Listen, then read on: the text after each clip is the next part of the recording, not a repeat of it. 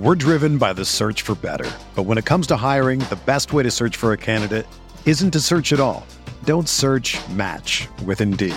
Indeed is your matching and hiring platform with over 350 million global monthly visitors, according to Indeed data, and a matching engine that helps you find quality candidates fast.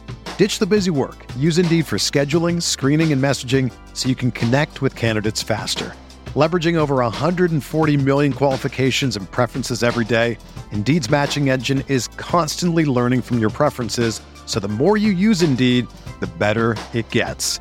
Join more than 3.5 million businesses worldwide that use Indeed to hire great talent fast. And listeners of this show will get a $75 sponsored job credit to get your jobs more visibility at Indeed.com slash BlueWire. Just go to Indeed.com slash BlueWire right now and support our show by saying that you heard about Indeed on this podcast.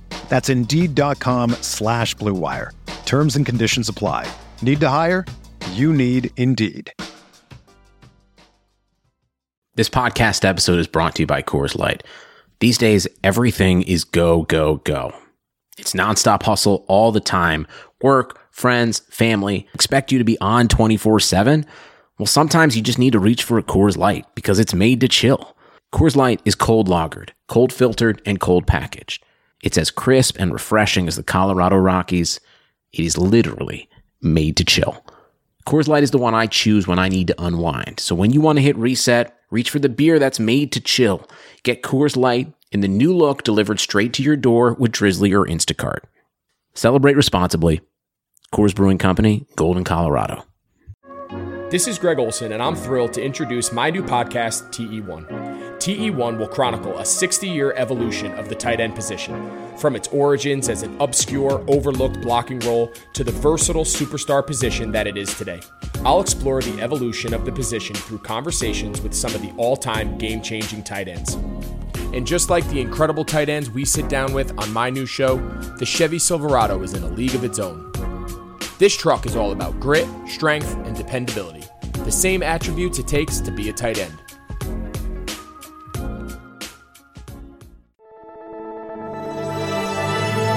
Blue Wire. Welcome back. This is the Big Blue Banter New York Giants football podcast. I'm Dan Schneier, joined as always by my co-host Nick Falato. And if you hear that tone in my voice, it's a little bit of excitement because I am excited after watching All 22. I was down on the Giants after their loss this week, and I think a lot of that had to do with Saquon Barkley injury. Injuries always kill me. They hit me the hardest. Nothing hits harder though than a penalty that sways a game. I can't. I couldn't get nothing to get me more mad, and nothing like that happened in this game. But the injury took its toll. But now, after watching all 22, I really am a little more confident in what they have out there, what they're putting out there. And this was a game of missed opportunities for the Giants where if just a few different things go right, a drop pass on third and seven by Darius Slayton, you know, just things like that. It's a different ball game, and the Giants win this ball game. And yeah, the Bears are not some Super Bowl contender, but the Bears are a team with playoff aspirations, a good defense, and a pretty solid roster that was in the playoffs a few years ago. So I came away a lot more optimistic about this Giants team moving forward after the All 22. Where did you stand, Nick, after watching the All 22? I thought there were some solid adjustments on both sides of the football, and I also came away just uh, enthusiastic about the future of this Joe Judge led Giants team where these guys are playing hard. They're playing to the whistle. They're much more disciplined, I guess you could say. I mean, there was a lot of adversity for the New York Giants in this game. They lose their star running back, Sterling Shepard, goes down, and they're able to mount a realistic comeback where they were one play away from beating the Bears in, on their home turf. So I also came away optimistic about what I saw, and I'm also optimistic about what could happen this Sunday against a beat up 49er squad. Yeah, there's no doubt about it. I mean, look at it. Look at it like this. Yeah, they came up one play short, but it was also several other plays that could have flipped this game in a game that ends up being, you know, decided by 4 points and one play at the end and you watch a team that came out at halftime with their hair on fire. The defense came out really rallying to the football on that first possession for the Bears after the Giants obviously had the ball first, but then the Bears got the football. And I, th- I saw a team that was playing with energy. I saw a team that was really playing as if they had taken in what the coach had said at halftime. They had adjusted, not just schematically, but within themselves to kind of bring out their best in that second half. And the Giants, for the most part, dominated that second half. It was aided a bit by what you said. I do agree. It was a bit of a more conservative approach by the Bears, but that was really a lot based on what the Giants were doing defensively. When Mitch tried to throw, coverage was there, and when he took his chances, Bradberry specifically made some really awesome plays on the ball to change this game defensively as well. So I thought that and again, if you even look at it from just both angles, the offense really only had a few possessions. Uh, they had five possessions in the second half, I believe, and they cashed in on almost all of those. They didn't. They weren't. It wasn't like the first half where they're a little bit lethargic, where they kind of were forced to punt the ball or they turned it over on a couple possessions. It wasn't that at all. They drove the ball down. They unfortunately they settled for a lot of field goals, which we're ta- which we'll talk about because those really ended up being the difference in the game. The two field, the two drives where they got down into the Bears territory. The first was the drop by Slayton, which we'll get to, which really changes the complexion of the game. And the second one was what I thought was a little bit maybe too. I don't want to say conservative to kick a field goal when you're down 17 10 with seven and a half minutes left, but I just don't totally see the point of, of cutting a game to four points. Um, and it, they would have had to do a lot of differently on that drive because they went first and 10, incomplete pass, second and 10, incomplete pass, third and 10, incomplete pass. They would have had to set up for a fourth and manageable, which they didn't. But in the end, the end result was another field goal. But again, still a good drive. The Giants, on both of those drives, even though they settled for six on those two drives, they really did a good job controlling the clock and moving the football. So again, I thought they for the most part, dominated a whole full half of football after losing, like you said, Saquon Barkley and going behind 17 nothing. Absolutely. Going behind 17 nothing. That's no easy feat on the road, man. It's easy for these young teams to just crumble, especially with the loss of Saquon Barkley. Did not happen. A lot of resilience, a lot of perseverance there from this Joe Judge led squad. So I'm definitely, like I said, optimistic. And also, I think before we dive into this all 22, Dan, we should probably talk about the newest New York Giant. Yes, we do have to get to the news. We did want to give our overall takes the all 22 first, though. Get that out and in front. But before we break down possessions and plays that changed this game and what to look forward to, let's talk about the news. And the news is the Giants have signed Devonta Freeman to a one-year, three million deal. According to his agent Drew Rosenhaus, Freeman turned down more money to sign with the Giants because he liked the opportunity. The plan is for him to. He has already gone through his COVID testing. That was tonight. The plan is for him to practice tomorrow on Wednesday when he arrives. And then the plan is he might be playing this Sunday against the 49ers. It seems improbable because he won't really know too much about the Giants playbook and about, you know, running behind these blockers, but at the same time, it's possible. We saw Leonard Fournette playing some kind of role in week 1 with the Bucs after spending the, almost the entire offseason with the Jaguars. So it's not impossible for this specific position running back. And we'll see what happens there, but I do think overall even though Freeman wasn't playing his best football at age 27 last year, I still I, I went back and I watched I watched that final. He had a really good final week set 16 game, um, and I call it final. It wasn't the final game of the season, but it was the fantasy championship. And I remember because in my league, in my main league, somebody literally won the league by going with Freeman, which everybody thought was a terrible decision because he hadn't cashed in all year, and he had a really good game. Um, and he looked kind of a little bit like trademark Freeman there. He's good in pass pro, I think. I think he's really good at catching the ball out of the backfield. They're going to have some interesting wrinkles in the screen game that you can add with somebody like Freeman. We'll see what happens there, but I think the key thing here, Nick, is that they needed to add another body because, and you'll you'll tell me if you saw this too. I really didn't love what I saw from Dion Lewis from just as far as a running behind the tackles and picking the right holes type of situation that I saw. I mean, he had a couple decent runs, but there were some missed opportunities there. Dion Lewis isn't that kind of guy. I mean, he's there to be a pass blocker, and he's also there to be the receiving back, which he did a solid job at doing in the game against the Bears. But in terms of Devonta Freeman. It's going to be between him and Wayne Gallman. I would imagine by the third week with the team, Devonta Freeman's probably going to win that job unless Wayne Gallman can really come into the 49ers game, which I feel like he will dress, to be honest, and really show that he can carry this team, which honestly is very debatable. He wasn't drafted by this general manager, and there were also talks in training camp of him possibly not making this team. So this could be a three headed backfield, but since the since Drew Rosenhaus and Devonta Freeman end up signing with the Giants, I would imagine that he's under the assumption that he can win this job and dominate the touches, at least on the early downs. And I personally think Dion Lewis, yes, he's a passing downs back, but he's not going to be exclusively the passing downs back. The Giants, if Freeman is anywhere close to what he was when he was 25, which was back when he was with Atlanta in 2017, I know that seems like a long time ago, but 2018 he hardly played, and then last year he looked washed. But as you said, Week 16 he came out and had a good game. I do feel like Freeman will also have a role as a third down back along with Dion Lewis.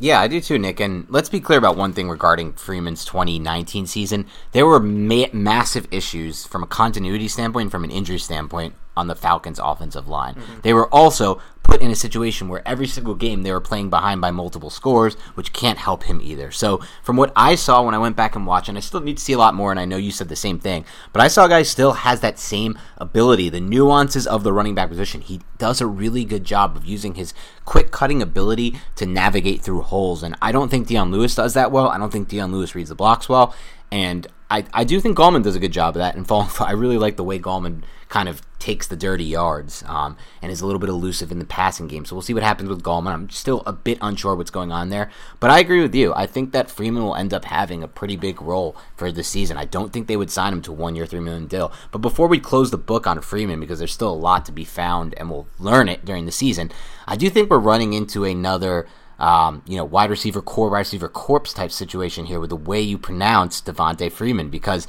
while I admittedly take my lumps for just a overall sad, I'll call it sad, pathetic pronunciation of corpse, it's really obviously core. Oh, it's pathetic. It was pathetic, pathetic. And I don't know how I didn't know that. And I eat my crow on that, Nick. But at the same time, I have never heard him referred to as Devonta Freeman. it, it is. You Devonta. say it, no, it's Devonta. I'm pretty sure here. This one, I'm actually pretty sure I'm right about. But Devonta, the way you say it, just with a U almost. I mean, it's Devonta, I guess you could say, but, but it's not Devonte. A lot of people mix up his name with DeVante Parker, or it is Devonte actually. yeah, it's Devonta. It's Devonta Freeman. It literally ends in an A. Yes, that's a that's an A. That's a that's a hard A. It's not a. You're using the hard A. It's an. All right, it's irrelevant. I, I have more points on Wayne Gallman and Devonta Freeman that I want to get to. Freeman. Yes, gotcha, gotcha. On. But Wayne Gallman made this team for a reason a lot of people are freaking out that he wasn't dressed in this game, and that was because, as you alluded to on the last podcast, Saquon Barkley was dominating touches. He had like 89% of the touches in week one. So, presumably, if Saquon's healthy, he's going to dominate the touches. No reason to dress another running back. But now that he's not there and you have Freeman on the roster who doesn't really know the playbook, Gallman is going to come in. He's going to have a role. He beat out players like Javon Leake for this roster position. So, the Giants do see some value in him. So, I do feel like he will have a role going forward. As for Devonta Freeman, I also feel the Giants are really excited to bring this guy in, and I think it from a fantasy perspective, this could be a really gross situation. Yeah, I wouldn't go ahead and blow your fantasy budget on any of these players, but Devonta Freeman would be the one that I would spend the most money on here. I'd probably prioritize Mike Davis over him. I'd probably pri- the thing is, even with Davis, Davis is going to be better in this four week period when Christian McCaffrey's out. But the thing with Freeman is it doesn't take much these days to be an RB2. It just basically takes volume. And he has probably, from a season long standpoint, the clearest path of anyone on the free agent market. Uh, earlier, I would have said Gallman is the guy to go. I mean, you said it best. The reason Lewis dressed over Gallman last week is because Lewis is better in pass pro, they think, and Lewis is kind of more just a fit for what they they brought him in to play this third down role. They signed him to a contract for a reason. Um, even though I do think that Gallman was really much better and more underrated than people think in pass protection last year, and there were times that they brought him in instead of Barkley, and he did a really good job there, and he did a really good job in the receiving game. I don't know how people are just forgetting that Washington Redskins win from last season when Barkley was out, where, where Gallman had a really freaking good game that day. I mean, he was an awesome RB1 that day. There was no, you go watch that film and go look at the, even just box score scouts can tell you that one. So I still think it's possible that he works his way in, but I think long term, if they're signing Devonta Freeman, it's for a reason, and it's good. He's going to dominate the early down work, and it's going to be kind of Lewis on those passing downs, and maybe Gallman will be the spell guy, the guy who gets a series or two when Freeman's. If it was me, now this is not what I would do, and I'm curious what you would do. If it was me, and I know this sounds a little maybe surprising, Mine would my my situation would be a split where Devonta Freeman's playing almost every single passing down because he's proven that he's good in pass protection and he's really good at the backfield receiver. You give Lewis a couple passing downs, and then the rest of the, and then he dominates all doesn't dominate. Then he takes I would say 60% of the early down work, and Gallman takes the other 40. I, I would actually phase out Lewis in this situation if it was me. I'm not as high on Lewis as others. I think when he's in the backfield, it really limits what you can do in the running game. And it's really, I mean, I, and granted, he had a couple tough runs. He had the third and one tough run earlier to get the first, and then he had the goal line run, which was awesome. Those were tough runs, and he did a really good job getting low. But there were also plays, that, there were also yards that he left on the field, I thought, when I watched the game. There was a big hole he missed um, right at the beginning of when he came in for Barkley that he could have hit and he could have taken for a seven yard gain. Said he kind of cut back and got chopped down for nothing. So to me, I would actually my backfield would feature more Freeman and Gallman. Freeman, it for me, it all depends on how effective Freeman is. Like you said, the 2019 Falcons were kind of trash on the offensive line, and not just like trash is I guess mean, they, but they were young. Yeah. They were they were inexperienced. They were starting two rookies, Kaleb McGary and that kid from Boston College that they drafted. He was a guard. His name is escaping Lindstrom, me. Yeah, yeah, Lindstrom.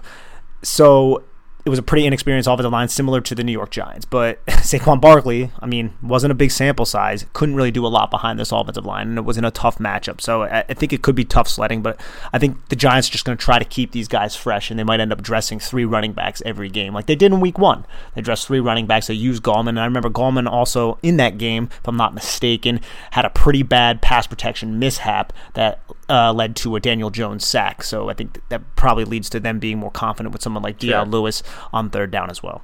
Yeah, and that, and that's I mean Lewis is a professional. He, he's gonna do what he's asked, and and you you heard what Joe Judge said this week. If you guys watched uh, Joe Judge kind of break down the film, he does like the Judge Judge report uh, for Giants.com, and he said it with regards to Dion Lewis. It's a guy who always pretty much knows what to do. He's really advanced from the mental standpoint as far as every single play that they're calling and where he's supposed to be, and both in pass protection, and the receiving game when he when he leaks out, and then also uh, in the run game, according to Judge. I have my I have my uh, qualms, or I shouldn't say qualms. I have my doubts when it comes to how he's following the blocks and how where, where he's picking his holes and the nuances of just running between the tackles. So he did a little bit of a better job earlier in his career with, with New England, but I haven't really seen since from the Tennessee days um, and then now here. But you know he's a professional and the Giants like him a lot, so I wouldn't be surprised if he continues to kind of play that pass down role. Yeah, neither would I. All right, Nick, let's dive into some of the action here. Um, there's a few overall. The way we're going to do this today is there's a few. It's a little bit different than last week when they dumped the all 22 on us Thursday, and I had no opportunity given my work schedule to, to really digest it until the weekend. This weekend they dumped it uh, Monday night, I believe. We both had a chance to to, to individually break it down ourselves on Tuesday. So we're going to do closer to what we did last year with possession by possession breakdowns, and then finally just some overarching points. Nick has some points on Daniel Jones. We're going to go over. Nick has some points on kind of just the game plan that I also wanted to talk about and the adjustments because that's going to be a big part of every single one of these podcasts. How did the Giants come into the game with a game plan? What was it? How did they execute it? And then did they adjust if things weren't going well? And in this game, obviously things weren't going well. They went down 17 nothing.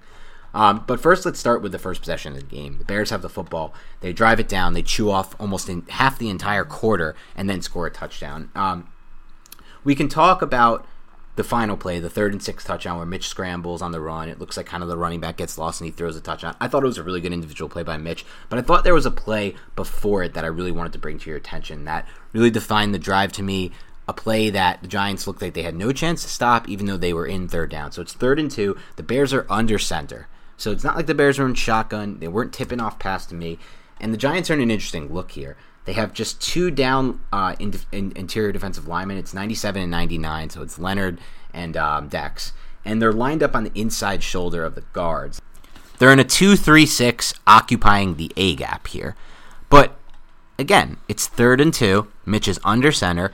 This is a pretty light box, a pretty light idea by the Giants. A 2 3 6 on third and two seems like it may not work here. And especially when at the second level you have Blake and you have uh, Peppers who end up lining up, end up kind of creeping up over the two defensive linemen right before the snap. And then the Bears motion the receiver across the formation so he comes from the Bears left to the right, taking a defensive back out of the way. And the Bears just throw a pitch then to the left where Peppers is basically forced to chase down Montgomery, which he does a really good job fighting through traffic.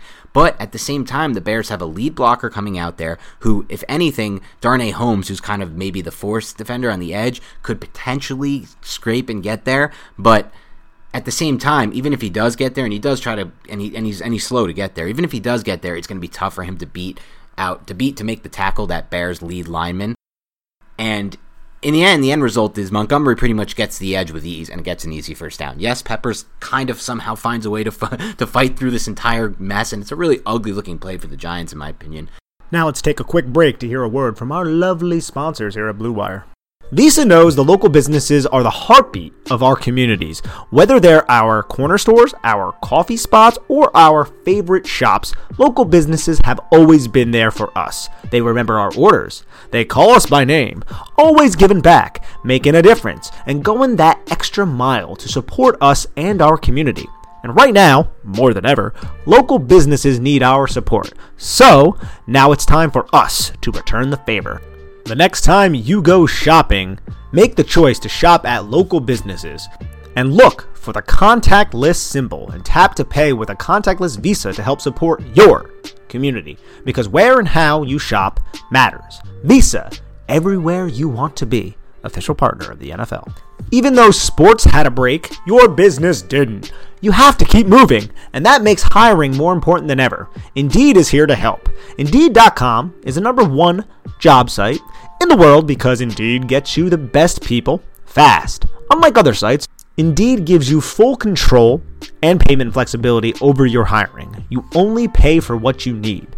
You can pause your account at any time, and there are no long term contracts. Plus, Indeed provides powerful tools to make your search that much easier, like sponsored jobs, which are shown to be three and a half times more likely to result in a hire. With 73% of online job seekers visiting Indeed each month, Indeed is going to get you the important hire you need, just like they have for over 3 million businesses. That's a lot of businesses, ladies and gentlemen. Right now, Indeed is offering our listeners free $75 credit to boost your job post, which means more quality candidates will see it fast. Try Indeed out with a free $75 credit at Indeed.com slash BlueWire, all one word. This is their best offer available anywhere. And that means anywhere. You can go to Mars. Yeah, that's anywhere. Go right now to Indeed.com slash BlueWire, all one word. Terms and conditions apply. Offer valid through September 30th. But it just seems like such an easy solution for the Bears on third and two. I don't know why they're in a two-three-six here. Yeah, it was a definitely light for a down that could have been a run heavy down. And I know they lined up with Jimmy Graham out there, so they have, you know, a tight end, but Jimmy Graham was also split out. Honestly, on that specific play, we're lucky that that wasn't like a Yeah. touchdown run and it was only a seven yard gain because Peppers really does a great job. Because if you look at that play and you freeze it when when you see David Montgomery just after he does his little stutter step to go back inside and he bounces outside, he spills it back outside. You have Darnay Holmes, Jabril Peppers there. No other Giants are really that close, and you have like three blocking Bears. I think Julian Love might have closed with and got Montgomery out of bounds before he could have broke away. That's definitely something that probably realistically would have happened, but it could have been a worse play. And I'm, I'm not a huge fan on that specific third and two lining up in that kind of front. I love protecting the A gap. I feel like the the Giants defensive line does a good job doing that because they are really strong at the point of attack and this was really early on in the game before attrition really kind of took its toll on this team. But kind of giving up the B gap, and you played to not give up the C gap by having a player like Lorenzo Carter basically in a wide nine, but there were so many receivers tight that they blocked down on Carter mm-hmm. and James Bradberry and Darnay Holmes weren't able to kind of recognize the play, fight through the blocks, and get to David Montgomery. So kudos to Jabril Peppers on this play. Now, Jabril Peppers, I feel like had an up and down game. There, I swear, something about Jabril Peppers where I see him running the opposite direction of the line of scrimmage with his back turned to the line of scrimmage way too often. I saw it like twice in this game. Now, he's athletic enough to kind of pull that off to totally flip his hips, but I feel like he's a little indecisive in coverage and he gets lost a little bit. I don't know if you picked that up at all, but it's something that I, I do see with Jabril. I don't think he's a liability whatsoever, but he does make some plays in coverage and even against the run, more so in coverage, where I feel like he's a little hesitant to to pull the trigger, or he just seems a little bit lost for a split second and then he regains his composure, looks around, and then tries to match with whatever receiver is near his zone. Yeah, no, I see it too. Nick Peppers is a guy that I focus in on. I key in, I try to key in on at least one player each time I go back on this film. And because he was a guy when I watched the broadcast, I said, you know, I didn't really see too much of Peppers. I want to hear his name more. I want to see him more. I want him making more plays because he should be in a position to be making a lot of plays the way the Giants are using him. And this was actually a great play by Peppers, probably one of his best of the game. But I think you're right. A lot of the times he's not. You don't see him making the big play, and you don't see him in the position to make the big play, like you said, because he's still a little hesitant. Maybe that's him, you know, learning his third defense in the last three years. I don't know if that's factoring in there. Maybe it's the fact that he was working on communication with Xavier McKinney for the majority of this tr- this offseason, and then oop, in a split second, he's asked to work with somebody else back there. I don't know what the case is, but we haven't seen exactly the player we all hope we would see, the breakout yet from him, I don't think at least. Um, and so that's something that remains to be seen. He's, like you said, he's definitely not a liability whatsoever. This is not Antoine Bethea back there. This is not Darren Thompson back there. This is not some of the safeties Giants fans have had to endure over the years, but he just hasn't become that playmaker yet. He'll have solid plays against the run, as we both talked about on the first drive. The I think it was a second and eight. He comes down and he takes out the pulling H back from the opposite side of the line of scrimmage. Totally fills the hole. Doesn't allow the H back to climb to the second level and locate a linebacker or anything like that. Just creates so much traffic in the C gap, I believe it was, and then Leonard Williams comes off his block and ends up making the tackle on that specific play. And then there was also a play in the third quarter around the 940 mark where Peppers comes from the backside of the formation. The Giants are in their bear front, three down linemen, Dexter Lawrence, BJ Hill, and Austin Johnson. And he just comes from the weak side of the formation and uses great backside pursuit to kind of locate Cordarrelle Patterson about four yards past the line of scrimmage, but he kind of comes down from a higher depth. Just really good tracking ability, squares him up, and just delivers a really punishing hit on the opposite side of the formation. So I mean, Peppers will do those things in the run game. I hope that stays consistent. I hope he can stay healthy because he got dinged up, hurt his back last year doing executing this similar type of role. But in coverage, I do feel like he has a couple lapses out there. And that's kind of the thing, though. That's kind of the crux of it with Peppers because he's not. And let's be clear about this because there was obviously.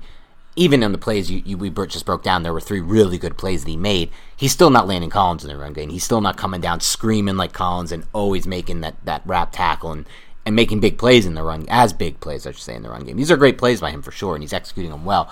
But the crux of it is this: if he doesn't take that next step in pass coverage and making a difference in that regard, then he's kind of just going to be, in my mind, almost like a poor man's Landon Collins. Because if you ask me right now, I think Landon Collins is gonna would be a better player right now in this exact role than what we've seen from Pepper so far. It's hard to take a lot away from Landon Collins, and we're not going to make this a Landon Collins podcast. But I remember when he was being mentioned as Defensive Player of the Year, and I thought it was one of the biggest shams ever because a lot of those interceptions were so fluky, and he was definitely someone who was also somewhat of a liability in coverage. But yeah, I would like to see a little bit more from Peppers. Well, no, no, there's no doubt that that was that's why they didn't resign Landon Collins. I'm not trying to say that, and I don't think they should have paid him that money. But my point is, if he ends up just being a poor man's Landon Collins in the sense that he's not really that good in coverage and he's okay, but not like at Landon Collins level in the run game and come screaming downhill, making plays going down at the line of scrimmage, then it's kind of becomes a player that you don't know if you want to give that second contract to. I 100% know what you mean. He just wasn't a player that you were going to reset the safety market with because he's not a deep, deep middle of the field safety. Oh no, there's no doubt about it. We we're on the same page with regard to Landon Collins, but as far as the progression for Peppers goes, I'm still looking to see a little bit more from him in the pass game for him to be what I expected he could be coming over from Cleveland. But let's move on to the first possession of the game for the Giants, um, where really not much happened. And this is kind of what happened here in this game. Giants started this game out super slow, and the Bears started this game out the complete opposite, grinding the Giants down and killing them in a time of possession battle. And it really defined the game, um, and it limited the Giants' opportunities in the first half. But for me, it was a little bit of a uninspiring game plan. I thought to start from Jason Garrett. You have a really early play where they hit a quick a quick hit to Shepard for not much, and on that second down, it's obvious run personnel, and they do the obvious thing and they run the ball, and, and it's dead on arrival, and the and the Giants are then kind of stuck in this third and long that they can't get out of, um, or well, not that they can't get out of that. Jones ends up fumbling the football on. So there's a play to break down there. Obviously, it's the Daniel Jones fumble. It's one of the biggest game changing plays of the game. We've already broken down what I thought was one of the bigger game changing plays in the first drive, and that was the Montgomery third and two. That was just made too easy. But this play was obviously a game changer in a lot of regards. It flipped the field. Giants defense then did a great job, which we'll talk about to limit them to a field goal. But at the same time, is it possible that this could be, you know, just back to the what's wrong with Daniel Jones, this one might be on him type situation in your mind after watching all 22?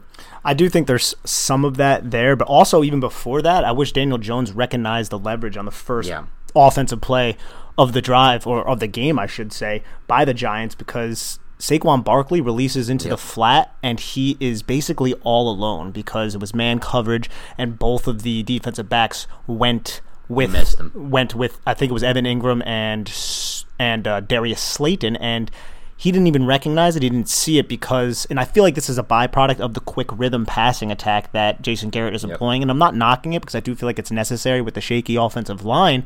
But Saquon Barkley was wide open, and Daniel Jones didn't look that way because the play side and the where he's directed to go with the ball is to the other side of the formation. But if he saw that, that would have been a huge, gigantic play to open the game for the New York Giants offense.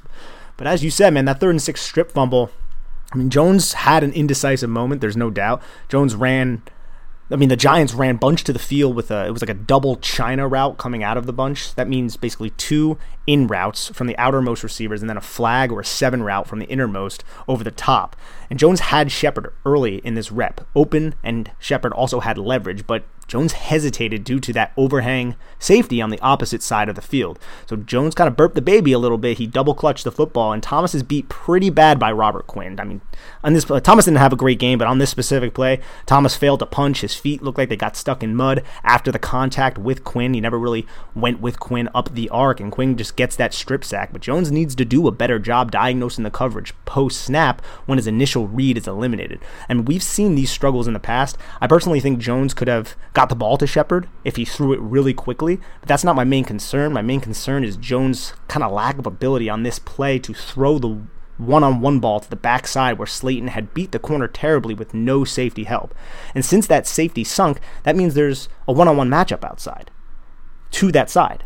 And Jones just hesitated, took too long, looked a little bit lost in that hesitation, along with the poor protection, resulted in that strip sack, which, like you said, it's a huge play in the game, flips the entire script, and that's a really terrible way to start a game on the road. Well, I think the key here is what you pointed out, and you you told me this, and then we watched it on tape, and when you look back, it's not something I expect a quarterback in his 15th game to be able to just snap his snap his fingers, be able to do, be able to process it. But it is something where if Jones is going to take that next step, given what he has from the mental standpoint here. I mean, I'm sorry, given what he has from a tool standpoint with the physical talent, we know he's not the biggest arm quarterback.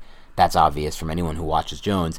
He's gonna if he's gonna take that next step and become a really high level quarterback in the NFL, his processing is going to have to speed up, just like every other young quarterback. But like you said, if his processing is a little faster and he sees the overhang safety coming down, he shall know in his brain that he has that one on one the outside with Slayton, and he'll flip his hips and he'll make that throw because he knows he can trust it because he sees the safety, the overhang defender coming down. So he knows, boom, that's one on one in the outside. Instead, what you see is the hesitation, like you said, the patting of the ball, the burping the baby, as they call it, which was a major issue for him at Duke it was an issue that uh, Turchin and I spoke about at length because it's something that really bothered Turchin when he was watching his film.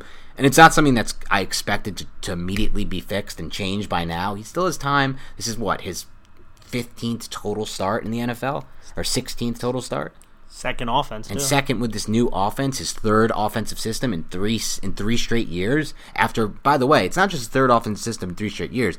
It's his third system, and the one that he played in in the first one was one that he just really mastered and was like and got completely used to and had to completely scrap and throw out under Pat Shurmur, and then once again under Jason Garrett. So it's not like I'm going to totally criticize him, but it is like this is the these are the these are the instances where games can be decided instead of losing the ball and giving the Bears a short field to 25 you hit Slayton on that one-on-one and you move the ball to midfield and now you got a drive going that's a big flip and that's where if he takes that next step for me, Nick, it's going to come in the processing game because I think with Jones, he has the necessary arm talent and he has really good ball placement and his footwork's pretty good in the pocket. He's doing a much better job with his mental clock this year. He's getting out. He, there's so so many examples of him getting out when Thomas got beat, getting out, making a play with his legs, or when the the protection broke down, getting out, making that flip to Dion Lewis, which will go over. My favorite play of the game by Jones. And he's throwing really nice balls too on these deep digs. He's, he has specific balls that he's specific plays right now where he's throwing NFL level balls with good placement. He's got nice balls. He's got nice balls. He throws a nice ball. But in the end, he's going to be a quarterback that wins with his mind. I mean, you when when Gil Brandt said watching a young Daniel Jones is like watching a young Peyton Manning, we all knew it was hyperbole, but at the same time, we got what he was saying. He doesn't have the biggest arm talent, but he has the arm talent to make all the throws if he can put it on the right spots and more importantly, stay in rhythm and pick the right spots. So this was an example where he didn't exactly pick the right spot and ended up being a big play in the game. It was a huge play, and it, it is kind of difficult to knock Jones just because there wasn't a lot of time for him because Andrew Thomas was beat so bad. But if he did recognize that safety really early on, he could have gotten rid of the ball. But there was that just slight hesitation. But I don't want to knock the kid. Uh, I don't want to knock the kid too much just because I do know that he really was just beat pretty bad. Andrew Thomas, that is, around the edge, and yeah. there was not a lot of time for the kid. No, not no time at all. That was one of the bad one of the bad reps from Thomas. Not the only one. Was definitely not the game we saw against the Steelers. Thomas regressed in some regards there. Um, but how about this next possession for the Bears? The Giants. This is a point where the game could get completely spiral out of control here, Nick. In my opinion, because you're down seven nothing already, and now the Bears have the ball in the short field. I thought Dexter Lawrence on this drive made a key play that's not going to get talked about a lot. It didn't. It wasn't a fumble, strip sack. It wasn't a sack, but the Bears ran a zone read with with Mitch Trubisky, and they actually blocked this one up pretty well. They actually had a pretty good call here. The Giants weren't expecting, and Dexter Lawrence makes a really incredible individual play here to stop this second and six, and turn. I'm sorry, to stop this. I believe it was second and nine. nine turn it into a sec, a third and six by turning this only three yard gain. In my opinion, this is all Lawrence. If Lawrence doesn't make the play that he makes, Mitch is not only getting a first down, but he's getting a chunk yardage play. Uh, Mitch is going to destroy here. But The Giants came out with two down linemen, and it was Dexter Lawrence and Leonard Williams, and then the three linebackers of Marcus Golden, Blake Martinez, and Lorenzo Carter. And Blake Martinez is removed basically from the play, going with Tarik yes. Cohen. He's following Tarik Cohen. That's his assignment there, and I'm guessing he's probably not expecting Mitch to kind of take the ball in this specific situation. Marcus Golden is also held there right before the mesh point. Mitch tucks it, has two blockers, and Dexter Lawrence just makes an incredible effort play there. And this could have been like a six, seven yard gain, and but instead it's a three yard gain.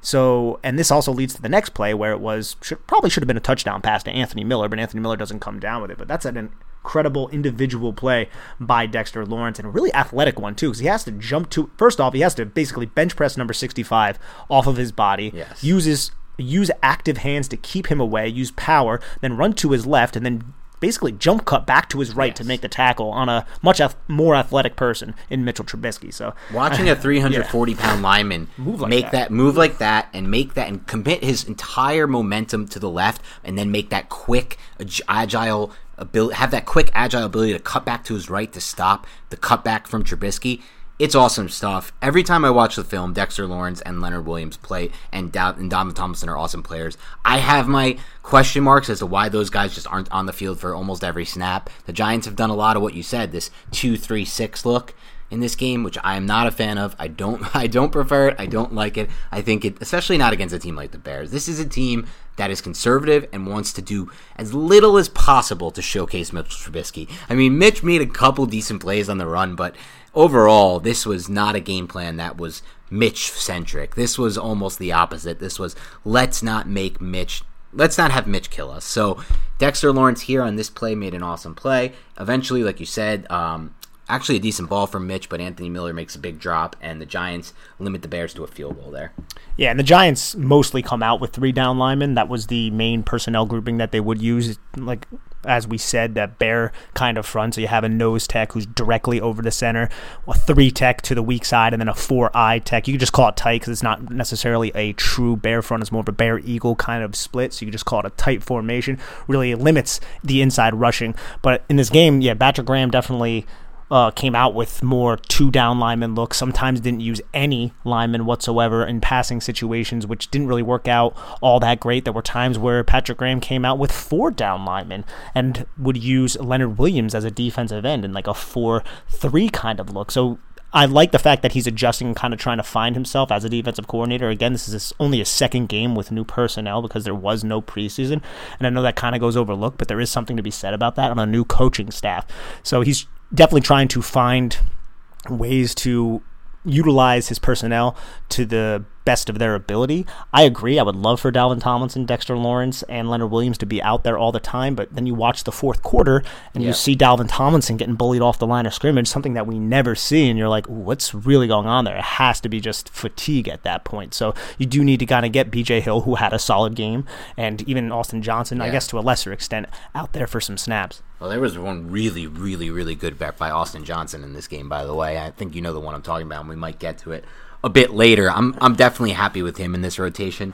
Um, obviously, just a rotational piece, but definitely somebody who I think can be a solid player for them for sure. Let's get to nothing really happens for the Giants on their next possession that that of note. So let's get to the third possession where I have an interesting point, uh, something I just want to go over here. So I think overall, I do like Patrick Graham's philosophy, which seems to me now is becoming evident that he wants to dare you to run the football. He, in general, I'm a big fan of coordinators who basically it's a very patriots esque way where you know like you said there's sometimes these looks with only two down a two three six or even these bear fronts which you know give teams the opportunity to run the football a little bit more. But mostly these these these specific two down lineman looks that are are kind of a bit confusing to me in some senses. So in general, I'm a fan of it. I will say that in most game plans against most teams, the Giants are going to face. I'm a fan of it. Against the Bears, I'm not a fan of it because Mitchell Trubisky is the quarterback. It's a team that wants to run first. This team has shown throughout tape under Matt Nagy and Mitchell Trubisky over the years that they've been together, the past two years, that they are a run first team. So when you get them into a second and 10 on this third possession, they come out here, and it just looks to me like the Bears are lined up in an obvious rundown. And don't get fo- if if you're showing run the Bears here, don't get don't get fooled if you're the Giants by the run. But instead, it's another one of these looks where there's one down lineman over the center, and then there's Golden and Shane lined up wide, and then it's Pepper Carter and Martin in the middle. This seems like a total recipe for disaster, and the Bears just scoop up an easy eight yards here to get into an easily convertible third and two. What is what is in your sense is the is the idea behind this look, and and was it as easy? What how how does this work? For in my opinion, if the Bear, I'll ask you this way. How about this, Nick? In your opinion, is there any way to stop the run here? You would have to rely on those second level defenders to really a be able to handle really big offensive linemen kind of in space, and they have Lorenzo Carter. They've been trying him out as a linebacker, possibly because Devante Downs has not worked out on that weak side linebacker. So you have Lorenzo Carter there, and that's a beefier, bigger guy who is playing linebacker here. But you're right; they're baiting Mitch Trubisky to, or they're baiting this offense to run the football, and even post snap on this play. I mean, you have Leonard Williams directly on the nose. You have Blake Martinez and Lorenzo Carter both kind of flow towards the a little bit of a stretch kind of zone, but it ends up being like an inside zone. They they move horizontally, but uh, the running back cuts it right back up through the A gap, but the line shifts horizontally, so it's like a stretch zone. Leonard Williams does a good job making the tackle, or at least slowing David Montgomery down, so Lorenzo Carter can kind of come in. But it's uh it's an easy front to run on. Really easy. it's a very easy front to run on. You're relying on Leonard Williams, who's not the beefiest of defensive linemen on this roster, to kind of control both of these A gaps, and then you have Blake Martinez and Lorenzo Carter with the B gaps, and then outside the C gaps, you have Oshane and Marcus Golden, who are wide, who are really wide at the tackles, and you have also defensive backs kind of sprinkled throughout. It's definitely a formation that if I were to see as an offensive coordinator, I'm running the football nine times out of ten, and Mitchell Trubisky is under center on this specific play as well. So I'm not 100% sure where Patrick Graham what what he exactly was trying to achieve here. Maybe he was just really confident in the rush run defense, but they end up picking up 8 yards on this play and put up a third and, or set up a third and 2 where Mitch Trubisky converts to Jimmy Graham.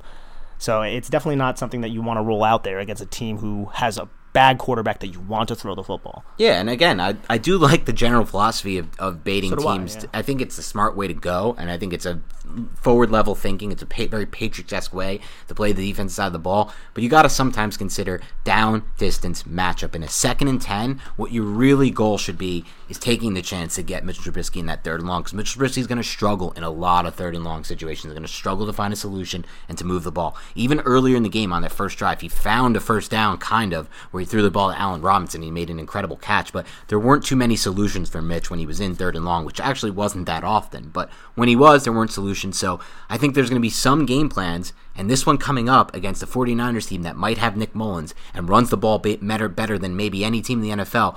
They can't be using these fronts on second and 10 against the 49ers, is all I'm going to say. I think the game plan has to completely shift against the 49ers, and I think it will. I hope it will. But the whole baiting them to run thing, I don't think that's going to work at all against the 49ers, and I don't think that's how you should play the 49ers. And I think if they try to do that against Dallas this year, in those two Dallas matchups, they're going to crush them in their run game like they did on Monday Night Football last year. Um, and that wasn't even, you know, that was with Bettcher, who wasn't even using these type of fronts. So I'm I'm okay with it overall, but I think sometimes you got to know the opponent, the down in the distance, and here it led to an easy third and two that you know helped them continue to move the ball on this drive. I am not going to feel good if they come out against the 49ers in similar fronts in as frequently as they did because the Giants did come out in it wasn't the majority of the time by any means, but they had 236, 245, 146, zero down linemen and a lot of them were in these second and long kind of situations trying to bait the run, but you can easily pick up seven, eight, nine yards on these kind of runs and let them spring to the second level. Let some of these big interior offensive linemen locate even good linebackers like Blake Martinez in space. It's difficult for somebody much smaller to kind of get off those blocks if these linemen are uncovered. When you're uncovered lineman with no defensive lineman over the top of you, you basically get a free release. If there's no one to the side of you, you can chip, but you basically get a free release up to the second level. That's not something you necessarily want too often. So I really hope against a run dominant team like the San Francisco 49ers that does not happen and this was more of a game plan thing that they something that they felt they saw on tape where they're in second and long that they can really try to bait a run. Yep. But Giants get out of it, and Giants finally get the ball back for their third possession. Again, still down two scores, still down ten nothing.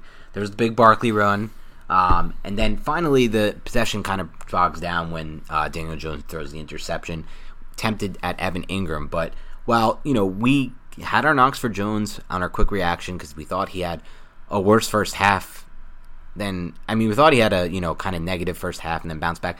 The more when I watched the L twenty two, I had less concerns about Jones in the first half. Like this is a perfect example, by the way, of a play where I have less concerns. Engram just slips here. Like it's not a it, it's not a guaranteed solution there on third down. Engram has to catch the ball off the. It's a pivot route, correct?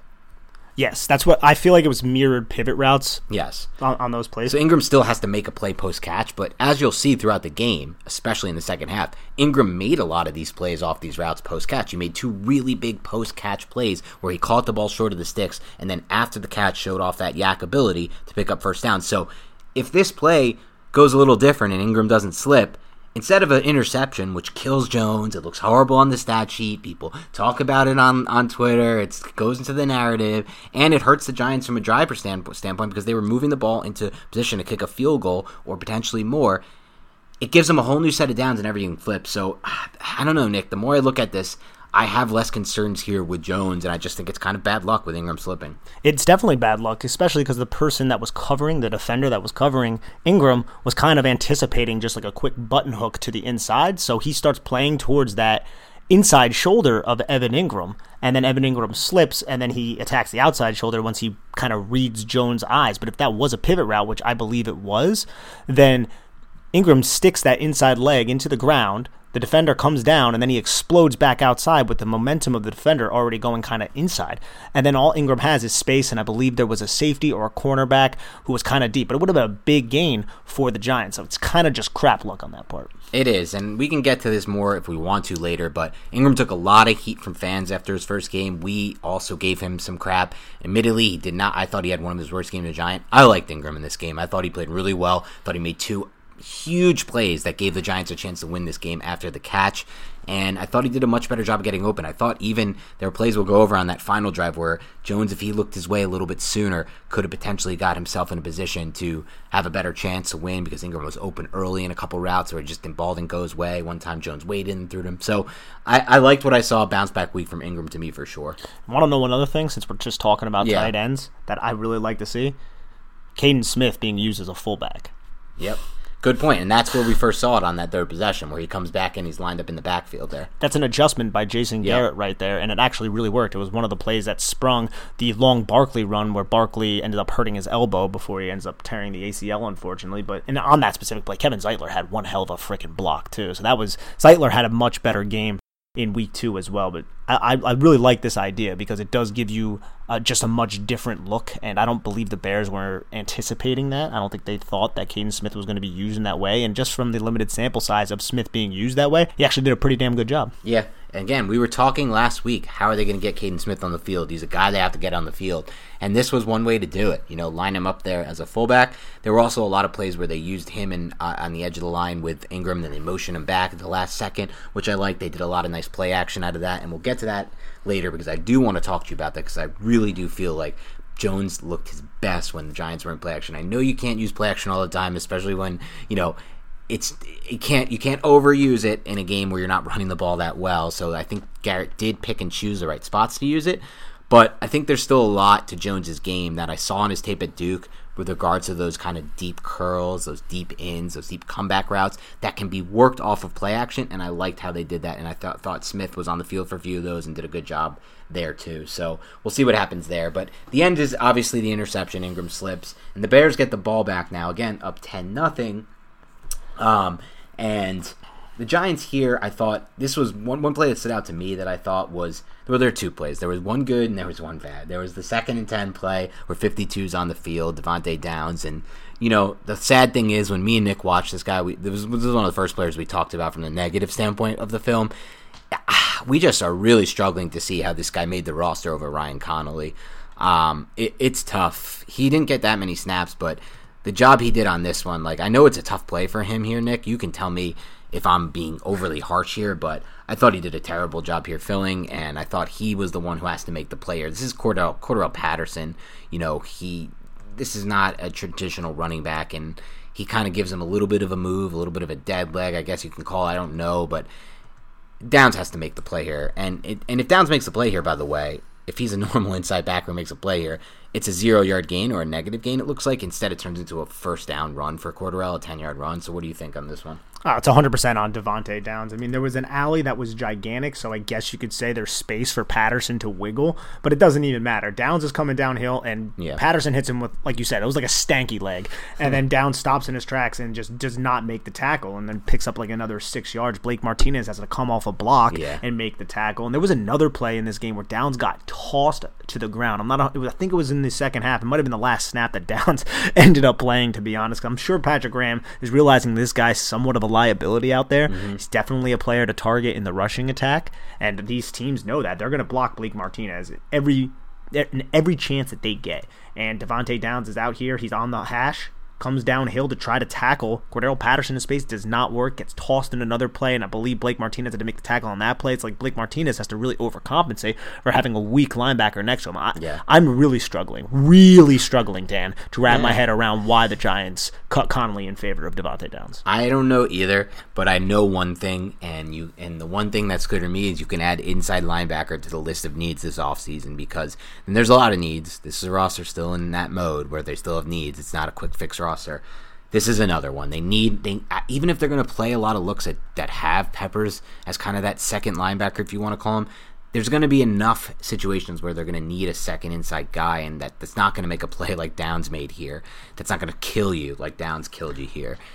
On this play too, on the on the specific play we're talking about. So if anybody who has Game Pass, it's second and ten with twelve forty three in the second quarter. The A gaps, there's no one in the A gap, right? And you have a defensive lineman who's a three technique to the weak side. The center blocks down on that defensive lineman and doesn't even climb up to Devante Downs. Yeah. Devante Downs is totally unblocked here completely unblocked. and has a perfect path at Cordarrelle Patterson and just misses. And that's just, It, that, it's just not good, fellas. But this play, this drive actually also featured on the next two plays. Actually, two of my favorite reps from unknown guys that I want to shout out, and that's Austin Johnson on four, first and ten, who makes just an incredible individual play, in my opinion, to stop to, to get to get over the block and stop this for a, a one yard gain. Because if not, if he doesn't get over this, there is a massive hole for the cutback here for for for David Montgomery. This could be this could be a lot of yards for Montgomery. Yeah, I mean Johnson, the the center tries to cut him at yeah. the knees. And Johnson, to his credit, is able to have the wits about him to get back up. I mean, that's hard to do when you're that big and make that tackle. It looks like maybe BJ Hill would have got David Montgomery in pursuit, but that's still questionable. That could have been like a 10 yard gain and would have put some of these defensive backs in a really. Uh, or a really hard situation maybe to make a tackle in space against someone like David Montgomery, but that never had to happen because homeboy Johnson just cut him at the knees, and then good old Montgomery ends up getting hurt on the play. Yeah, but and here we are, by the way, and this is again now they're in the second and nine here, but originally in a first and ten situation where that could have been worse. We're at midfield. It's ten nothing Bears with twelve minutes in second quarter. This was a key drive for the Giants because if they let this first play go to Montgomery and then they roll into this 13 17 nothing and kill a lot of the clock, this game's going to get out of hand fast. It's going to get ugly fast. So these were one individual great play by Austin Johnson, a guy who's not a starter, and then the next play, the very next play, was another really good individual play by my old friend, our old friend of the show, a guy who we want to get more snaps. He's starting to get a little more in this defense, at least more love than he got from James Bettcher, and that's BJ Hill. There was good coverage here, of course, but BJ Hill has a really awesome individual rep to destroy Cody Whitehair here and get the sack on Mitchell Trubisky. Oh yeah, BJ Hill, like we talk about, it, it's like, hey, we said this a lot last year. It's like, hey, you're not getting that many reps. Make plays when you're out there, and he made two big plays in 20 reps because he got 20 snaps in this game. And on this specific play, a second and nine, Mitch Trubisky drops back to pass. He's a three technique, and he attacks Cody Whitehair square on, and then he lifts his inside arm up in the air to just get his equilibrium off balance, tacks the half man, and then just wraps up Mitch Trubisky and sack him. That's a difficult play to make, especially coming from a three technique yeah. position with two other linemen kind of in front of you. Luckily, they went to block other assignments. Whitehair, the center, was the one who had to end up blocking uh, BJ Hill on this play, but that was a really good effort by him. Great play by Hill there, I thought. And then obviously, really nice adjustment on the third and long to not let that stupid quick screen to Patterson beat you again. The Giants were getting beat with those quick screens early. Nice adjustment there. And that gives the Giants a shot here now. Only down 10 nothing. They take the ball back with the fourth. Uh, with their fourth possession, and this is where I'm going to run into one of my issues with Joe Judge um, in in this specific game. I don't know if you can say it came back to haunt the Giants, but in a game that ends 17-13, it might you can maybe say it is. But let's start with um, a couple a couple uh, interesting plays that I thought from this drive. It starts with a first and ten, and I, this is an example of what I kind of mentioned before, Nick, and I want to get your take on it. I do love what I see Jones here off the play action uh, pass, off the, off the deep play action pass. I thought he had a great clock here in the pocket. There's nothing there. There's only these two routes, so he checks down, hits Lewis on the crosser, and picks up 11 yards. There's this is an example here, and it kind of I felt like the whole game, Nick. It's interesting. I wonder what your take is on this. These the two the, the deep play action two man routes for Jones. I thought he was more comfortable when it was a little bit simplified there, with just the two man routes and then kind of the back. I really thought he almost played his best ball there out of the out of that, and this was an example of it. I think Chicago's defense, and it was an adjustment that Jason Garrett made definitely in the second half, was more susceptible in the intermediate to deep middle of the field. So you're talking about deep digs, deep post curls, and routes like that, and a lot of these kind of routes that were built into the play action game, where the linebackers kind of get sucked up a little bit and they play a lot of zone coverage, then there's kind of a void between the safety and the linebackers, and it kind of opened up a lot for these deep digs. And if you watch the game, there's in the second half, there's a lot of plays where Jones is targeting that intermediate middle kind of right inside of the numbers around that kind of area of the field and the Giants had a lot of success moving the football. And when you talk about Chicago's defense I mean they were super aggressive early on in this game shooting gaps incredibly hard. Garrett dialed up a nice play action actually in the beginning of the second quarter and the Giants had Smith in the backfield again from a tight formation and the linebackers executed their run fits when on this play action and they just shot the gaps expecting a run. And it just left the middle of the field wide open against this heavier personnel package they didn't expect to pass, and that led to Slayton, I think it was isolated on a safety with no underneath help, and the end result was a first down pass on a deep curl to Slayton. And the Bears, after that, stopped uh, stopped shooting the gaps as much. They had to respect the pass, and it also kind of was compounded by the fact that Saquon Barkley wasn't there. But on the first play after Saquon Barkley's injury with Dion Lewis, they were still shooting that gap, those gaps so aggressively, and it just goes to show you, I guess, the effect of someone like Saquon Barkley. It's the same stuff the Steelers were doing. It's the same stuff the Jets were doing last year with Gregg Williams. He's another defensive coordinator who's incredibly aggressive with shooting uh, the gaps and executing his run fits and things of that nature. So. I feel Daniel Jones has been helped by Saquon Barkley's presence in the play action in the play action passing, but I, I hope it kind of continues.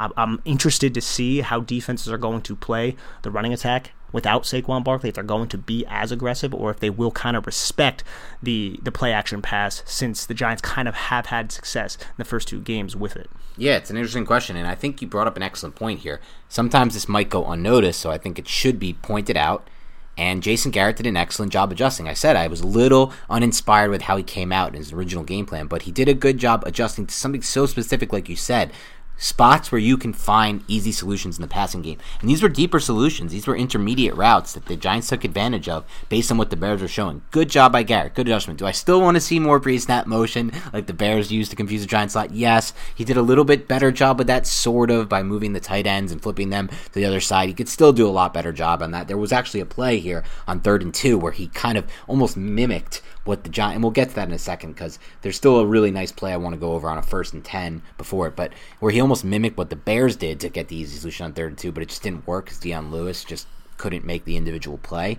Um, but I thought overall he did a good job adjusting in this game. And so if you ask me after two weeks where I'm at with Garrett, again, I liked the game plan he had versus the Steelers. I thought it was the only chance Giants had to win. Liked the second half adjustments there. Didn't love the game plan here. Liked the second adjustments though. So for me, that's an overall plus right now for Garrett. And that's not what I expected to say.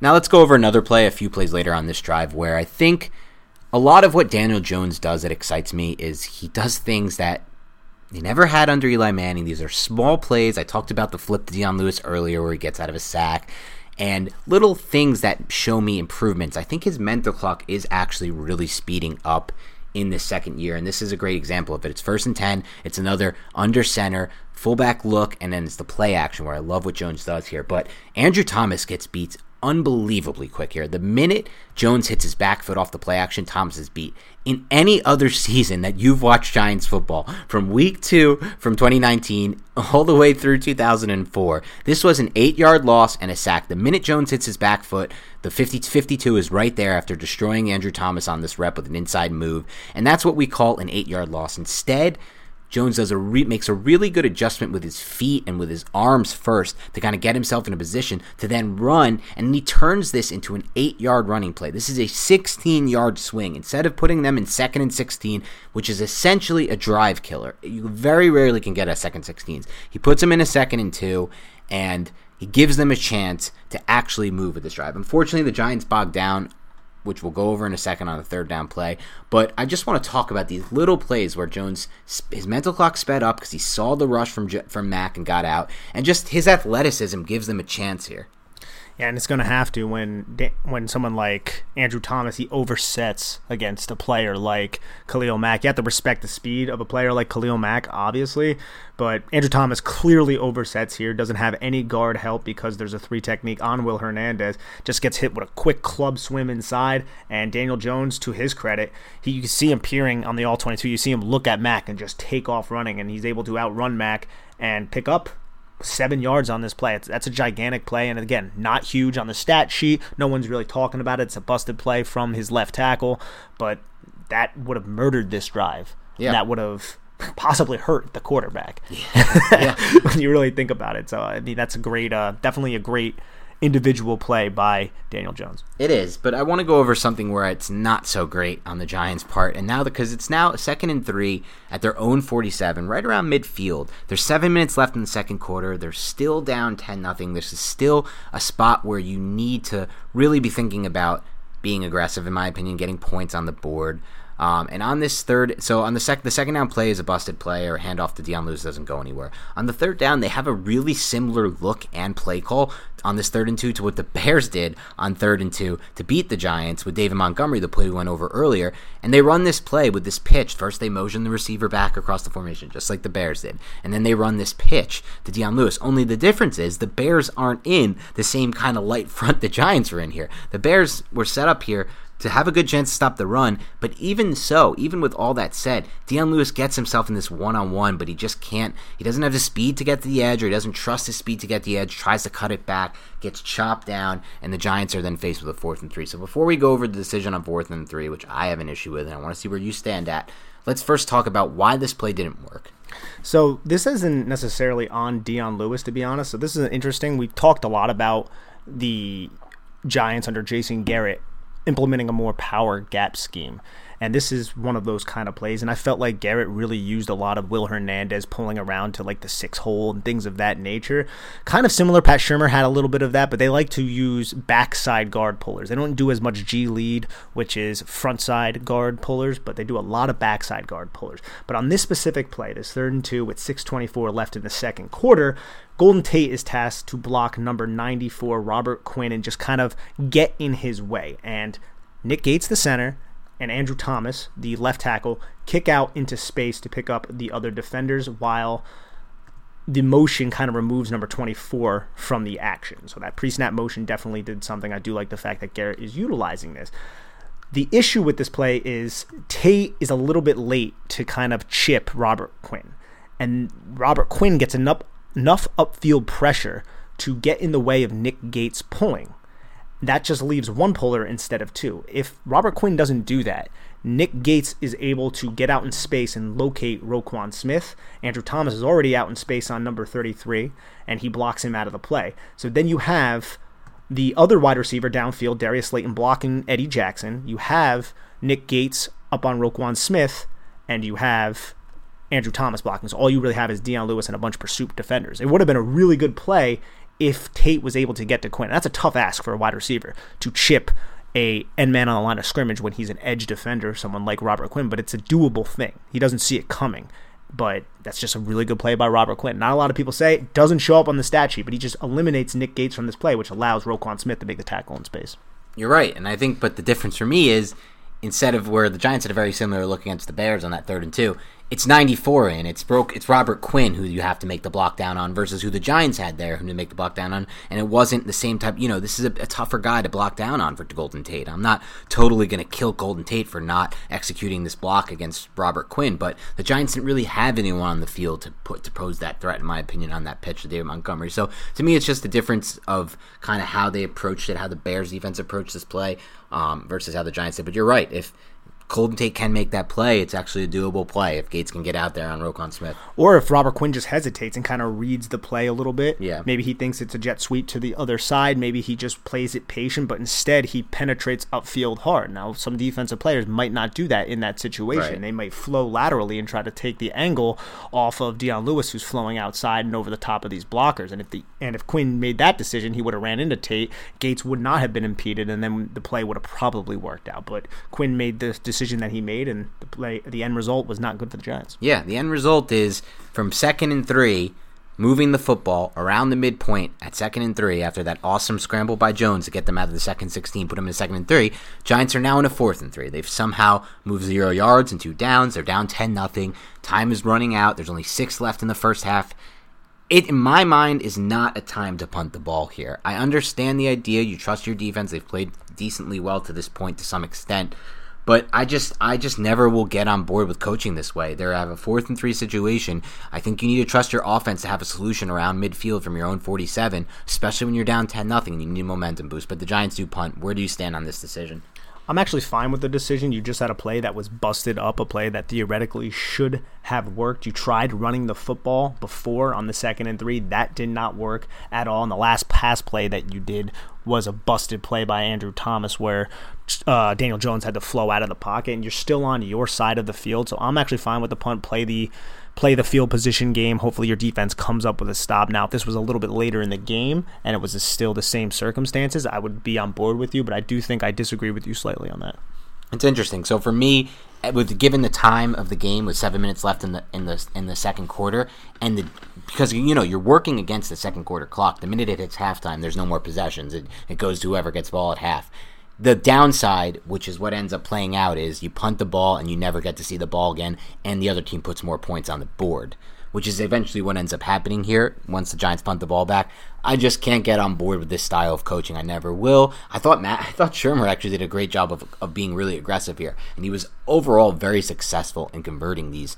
I know it hadn't worked, but when you're in second and three, you can't come out of that with a punt, in my opinion, when you're around midfield. If you get to that fourth and three position, there's so many pass plays that so many just ways to beat beat it in the passing game. I know what you're saying, where the passing game wasn't working, but really, we saw the play where Mack just complete, completely beat Thomas. You got to yeah. trust your tackle to not get beat again. I don't think. Um, and again, I have my own issues with the third and second down play to get them into this fourth and short situation where they shouldn't have been in the first place. But the downside to this is what eventually plays out here. It's also the downside later in the game when they kick the field goal instead of trying to get into position to score a touchdown because they end up having to go the full field to score a touchdown, which again gets them the win down 17-13, but it doesn't really do too much more from them than than uh, you know taking another chance at touchdown. So I don't know. It's just a style of coaching, and I, I don't know about it. It's definitely a style. I mean, I, yeah. I know what you're saying. I mean, it, it makes sense what you're saying. It's just kind of what you choose to do, and I think the yeah. context of the game really would have to come in to the uh, equation as well. But I'm guessing Anthony Lynn's not your coach.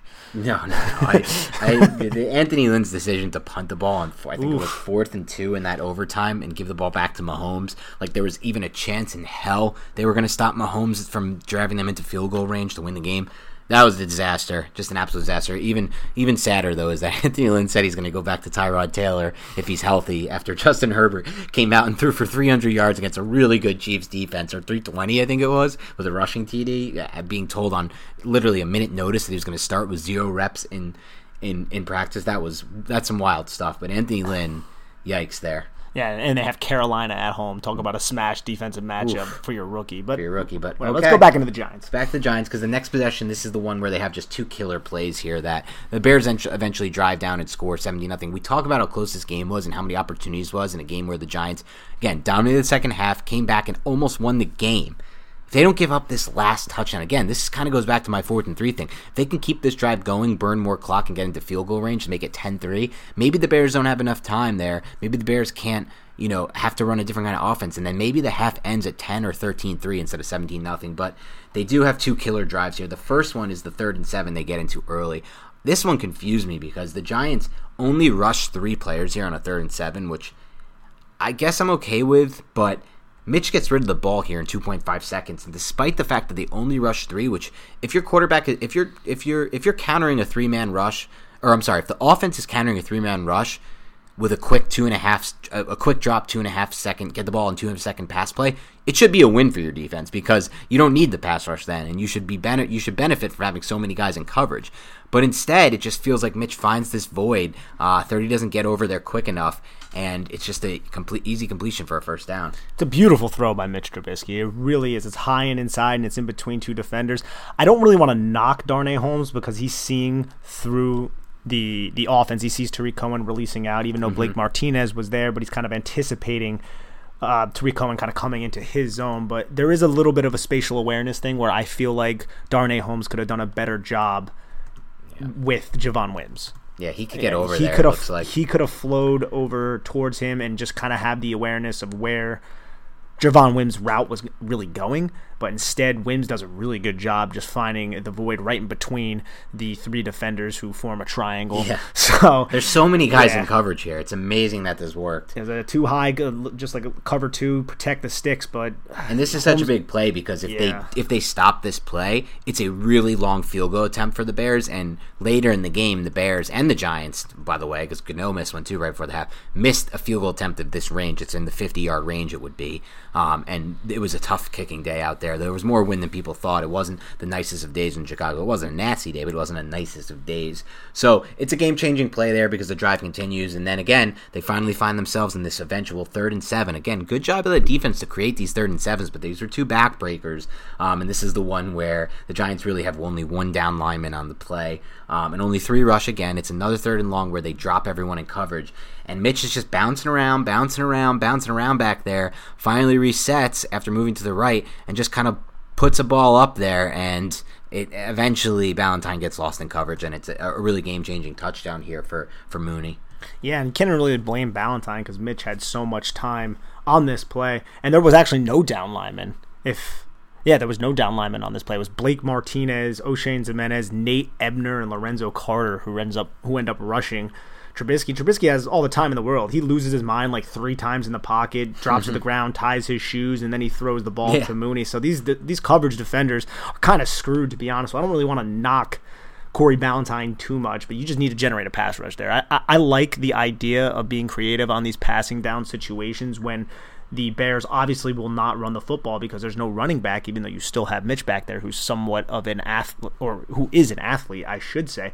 But I think you do need to have someone like Leonard Williams, Dexter Lawrence, or someone like that who can still command double teams and help create some sort of pressure because rushing Nate Ebner and and these other three, it, it's not their. Well, I mean, you could say Oshane and Lorenzo Carter their primary skill set, but they were just gobbled up by this offensive line. And it, this wasn't the only play that Patrick Graham tried this. I think he did it uh, three different times in this game.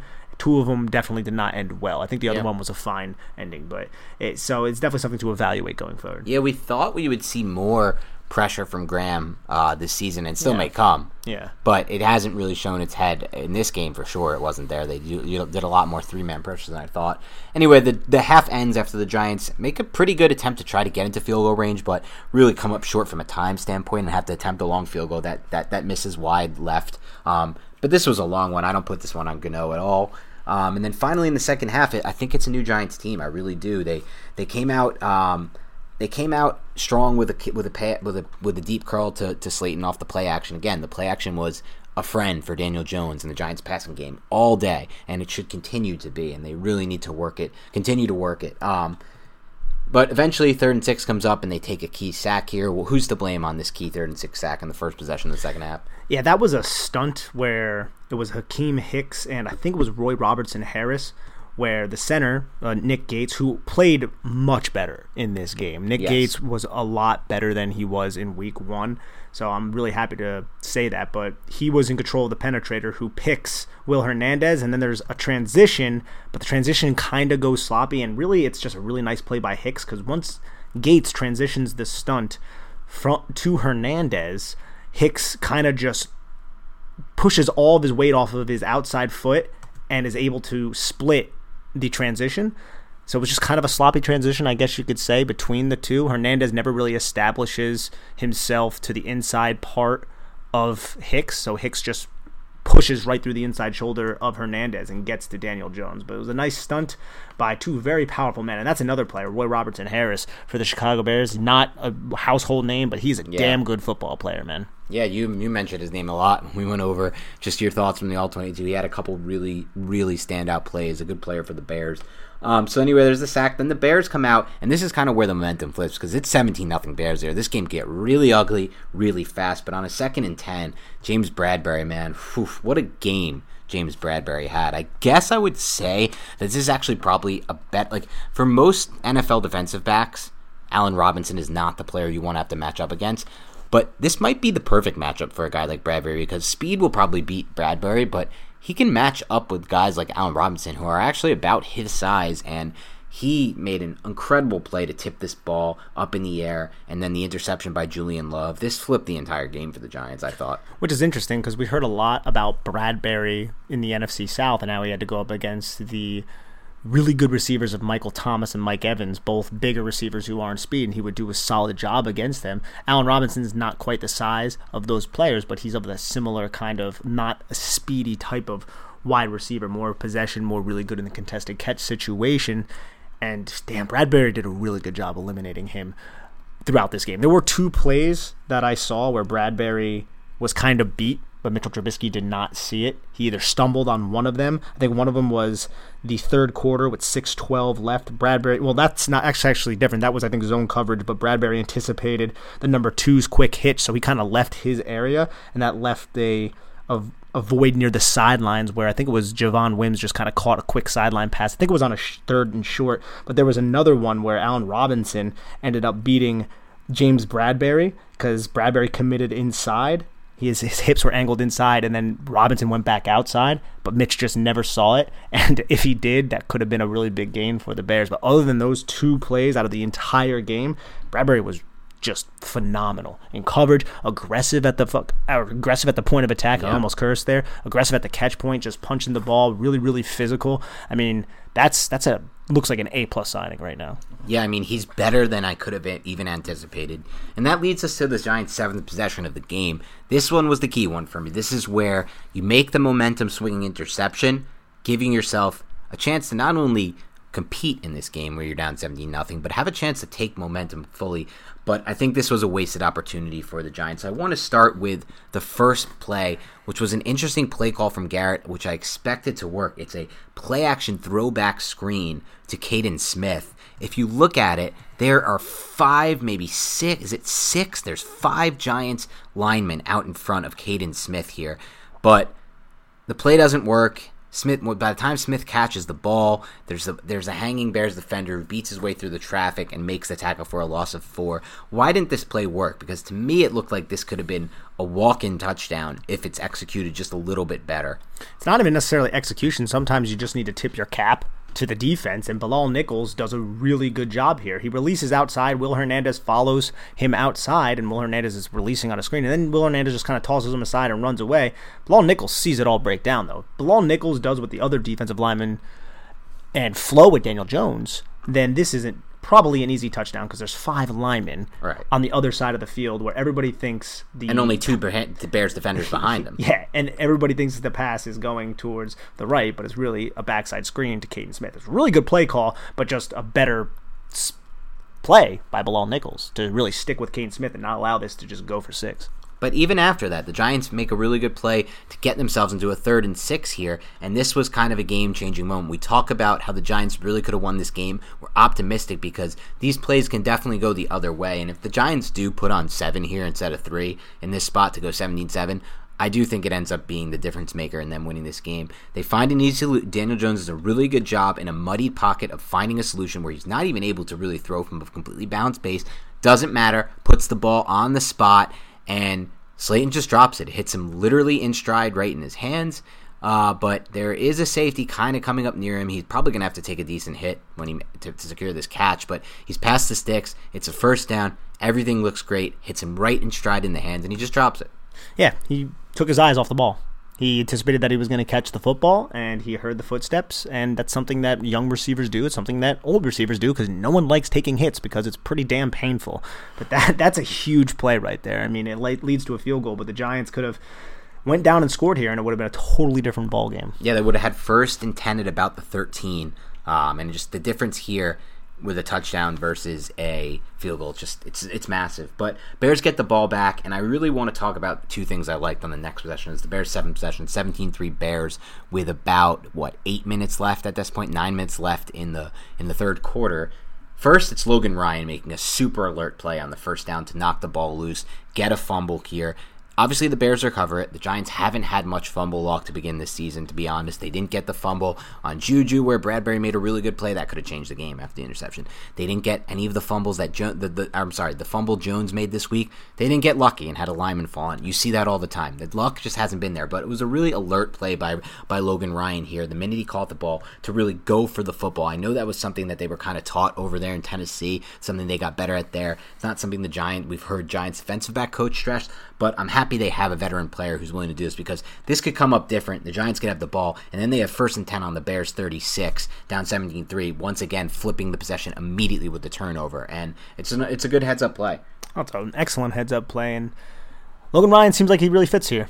I'm, I'm really happy that he's here, but it's Darnell Mooney. He's got to learn, man. Welcome to the NFL. Yeah. Hold on to that damn football, kid. Don't put it out there like that. That was really risky play the Bears got away with there. And I like what the Giants did here to get the ball back really quick. On third and six, they finally blitzed. They blitzed on third and six. They didn't send three rushers. They sent an extra rusher. And Holmes had really good coverage on this out route. And the Bears missed the play. And punt the ball right back to the Giants here. Yeah, the Giants, man, under Patrick Graham, We've talked a lot about how they were going to blitz. They just did not. They have not really shown a lot of that through the first two weeks. Holmes really does a good job staying in the hip of Anthony Miller, and the pass is a little bit outside. I think maybe a really good throw, which it would have been difficult with the pressure in his face. Right, I think he was rushed. Yeah, I believe that it might have been a completion on this specific play. There are benefits to blitzing. This is one of them. You rush the, the passer. It does hit him in it. It does hit Anthony Miller in his hands. It's a tough catch for Miller. Yeah, it's tough, Uh, though. Miller, oof, talk about a rough game. Dropped the touchdown, drops this third down. This one I call less of a drop. I thought the coverage was pretty good. I think the coverage is okay, but I still think you, you Yeah, need to catch that. You could make that if you're a bet. Yeah, for sure. if you're not Anthony Miller. Anthony Miller. In a rough game. We're crushing Anthony Miller here. But Giants get the ball back after just an excellent punt by the Bears, and they got to go 95 yards for a touchdown, down 17-3 with what? Three minutes left at this point. Four, or sorry, four minutes left in the third quarter. This is a bad spot. This is where the game could be over if the Giants don't get points on this drive and and to even ask them to get points on this drive with a, with short to go 95 yards to get points, it's tough. They're not in a good spot, and they do it. They lead a 95 yard touchdown drive that reminded me a lot of that Steelers drive, except it ended in a touchdown, where the Steelers drive ended in that weird rollout play call on second and three that Jones threw the interception on. But this time they really it really felt like okay this is the sign of giants could win this game they made this 95 yard drive and they needed to and the first one i want to talk about here was the third and three play by daniel jones here this is the type of individual play you have to tip your cat off to daniel ha- uh, sorry tip your hat off to daniel jones you have to recognize that this is an incredible play by jones you have to recognize that not all rookie quarterbacks, not all second year, third year quarterbacks are making these plays. The pressure gets there. He's going to get sacked. The drive is going to be dead. And he has the wherewithal, while being taken down, to flip the ball to his right to Dion Lewis, who makes a decent catch, but really it's an excellent job by Jones to get the ball there. This this should always be caught. Um, catches the ball in space, has only a yard or two to go. Dion Lewis smartly goes vertical here and get, picks up the first down. Yeah, it's just a really heady play by Daniel Jones. Has a little bit of pocket awareness, something that we criticized him in his rookie season. And here, I mean, they just really the Bears did two stunts towards the outside. So basically, Nick Gates didn't have anybody to really block, but he makes a key block once the stunt is completed. But right after the snap, he's just sitting there waiting and waiting, hmm. looking for work. But that was the design for the Bears attack the B gap. So we're going to attack these B gaps. And then once the stunt was completed, Khalil Mack comes in and he's about to murder Daniel Jones. But Nick Gates sees it coming and he picks up the block. And that is a key block there by him. And then as the other stunt on the other side of the line of scrimmage is coming, Jones ends up getting hit, and that's when he flips the ball out. So the protection ends up holding up. Good job by Nick Gates not to overreact or panic. He just waits there patiently, looks for the work. He's looking each way, delivers the block.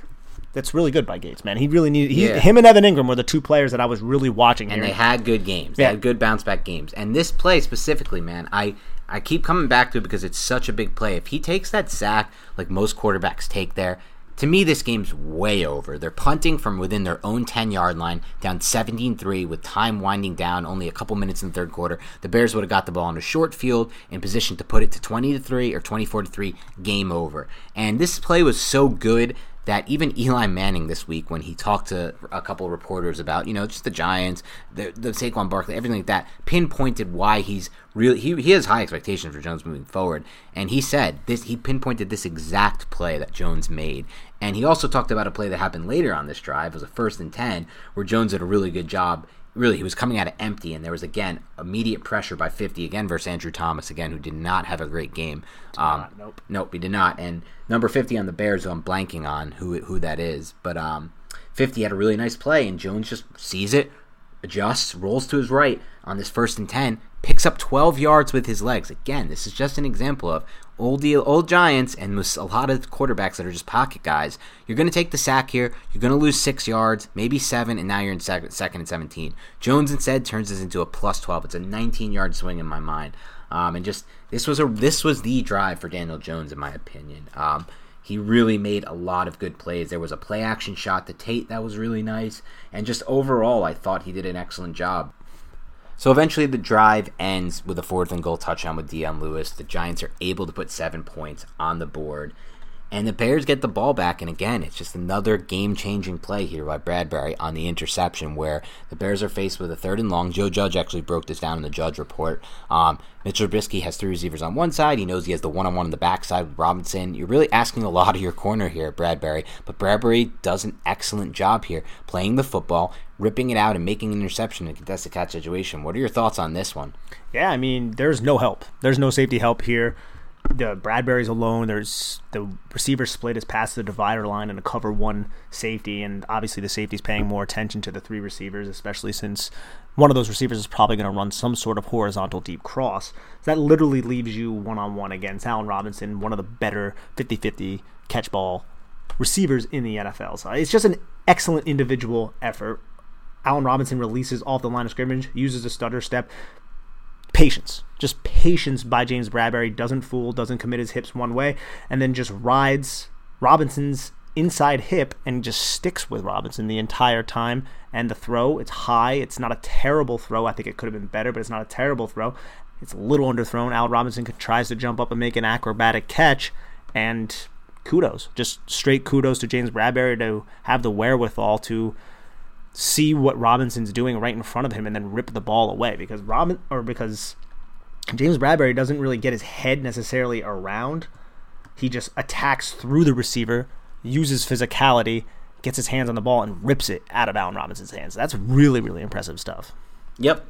Eventually though, the Giants get the ball back obviously here around their own 35, drive down, but have to settle for a field goal here. I have a little bit of an issue with this. I know when you're in the fourth and 10, you're very limited. So I almost think from the outset, when you're in, when you're once you're down in the red zone there, and there's only seven and a half minutes left in the game, and you're down seven instead of three, or instead of you know four, where you can kick two field goals to win the game you need to be thinking about getting yourself into fourth and manageable manageable situations rather than you know settling for a field goal here because again when you kick that field goal and there's 736 left and you're down 7 you're not doing much to change the outcome of the game. Yes eventually if the giants had turned that final drive they had into a touchdown they win instead of tie. But they still have to go the entire field there instead of you know you take the chance by going for the touchdown. Yes if you miss you're going to still be down 17-10 you're going to be down 10 points. And now instead if you finally if you have that final drive you're going to only tie the game. But at the same time, you're also going to give the Bears a tough long field to work with because you're turning the ball over deep into their territory. And instead, you just have four chances instead of three to kind of keep the chains moving and to get into the end zone. For me, I, just the way I would coach here would be a lot more aggressive. I would be putting myself in the chance and fourth and manageable here um, because I my mindset would be here three is a loss here. I would rather turn the ball over and have one more chance at seven or at least coach to get seven than to get that three points. Three points to me does very little.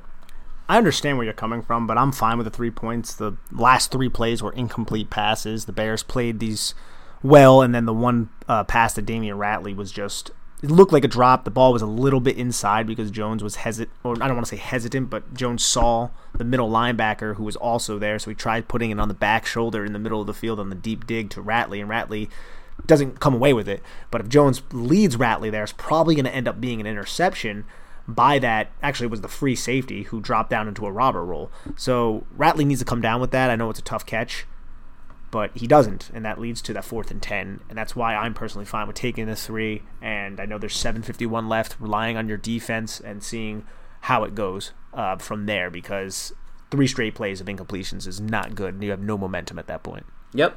Anyway, the they settle for three, and that's when the Bears kind of have that final drive where it looks like the Giants are gassed. Looks like the Giants are, you know, they give up a first and 25 run for 24 yards. Pathetic, dude. Which is crazy stuff. Is there anything on that drive specifically you want to go over? is it kind of as advertised?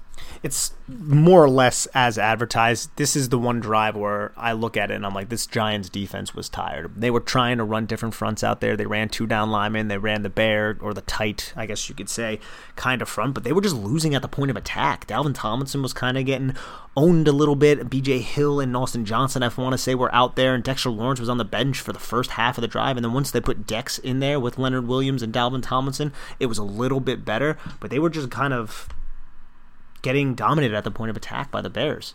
And that's not something that you really necessarily want, but that's kind of what it looked like. And it's something that you're not used to seeing from some of these Giants defenders. Yeah, no doubt. Eventually, though, they did find a way to force the Bears into, after a really unlucky, great oh fourth down gosh. play where Blake Martinez made an excellent play on the ball to, to basically break the pass up, but a lineman caught it. They still found a way to get the Bears into a field goal situation that they missed.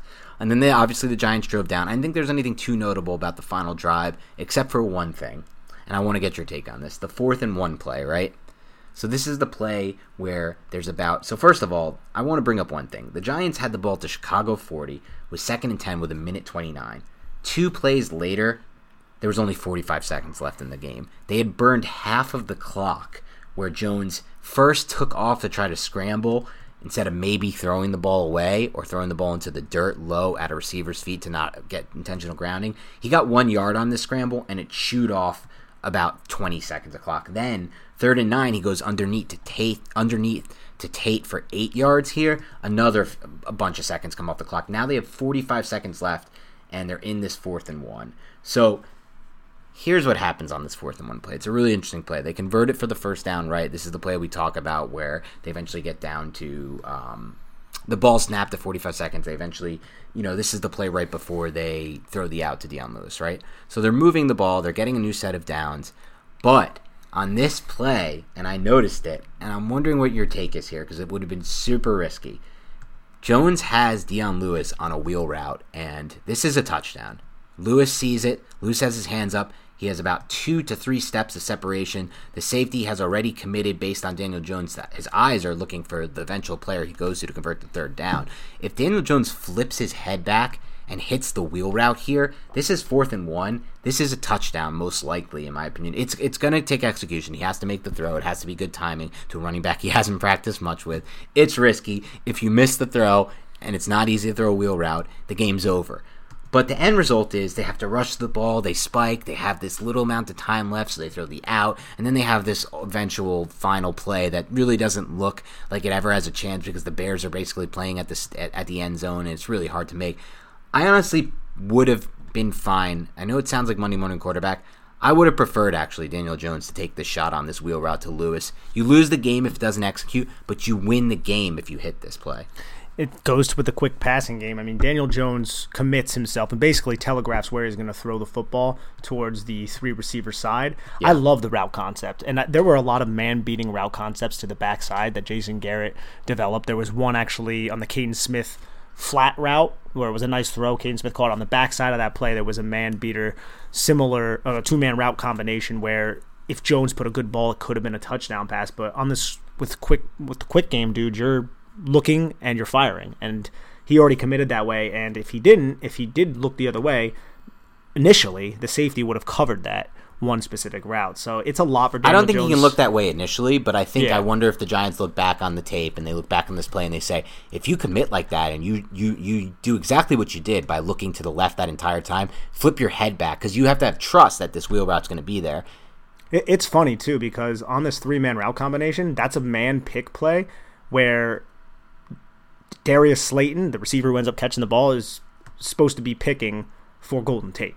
So Darius Slayton runs and sits, and then Golden Tate runs the flat route, but the Bears handle it really well with some kind of banjo call. So banjo coverage is when you're in stacks or bunch.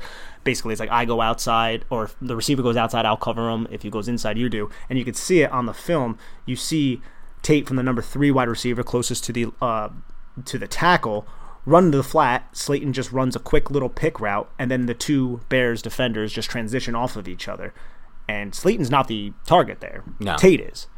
The play is specifically designed for Golden Tate, but Slayton ends up sitting and getting good position on the other defender right. since there was a transition off and Jones fits a nice ball in there. But you're right. If Jones saw that play materialize and Slayton say was covered and he did flip his head, he would have had Dion Lewis because a safety from that from that far hash would have committed towards that other side already. He wouldn't have had time to flip his hips and get back all, to Dion yeah. Lewis. But I'm not going to knock Daniel Jones for that. either. This is a I'm not going to knock Jones for yeah, that. Yeah. I just think that if the Giants look back on that film, they see an opportunity the next time they're in that situation because the wheel route is that's as open as a wheel route gets. Dude, I, I, mean, I love this is the same stuff the Pittsburgh Steelers were doing against the Giants defense when they were in man coverage. Yep. So I love the fact that Jason Garrett, who I do have some criticisms of with this game plan, I think I, as the whole, I, I, do love what he's done. There were a couple things, and I guess I can just get into it right now. Yeah, let's wrap up there because we're kind yeah. of through the game. We went through possession by possession. Now let's wrap up with general thoughts, um, adjustments, offensive game plan, where, wherever you want to go with this. Yeah, so there were two plays, man. First, I'll, I'll go into the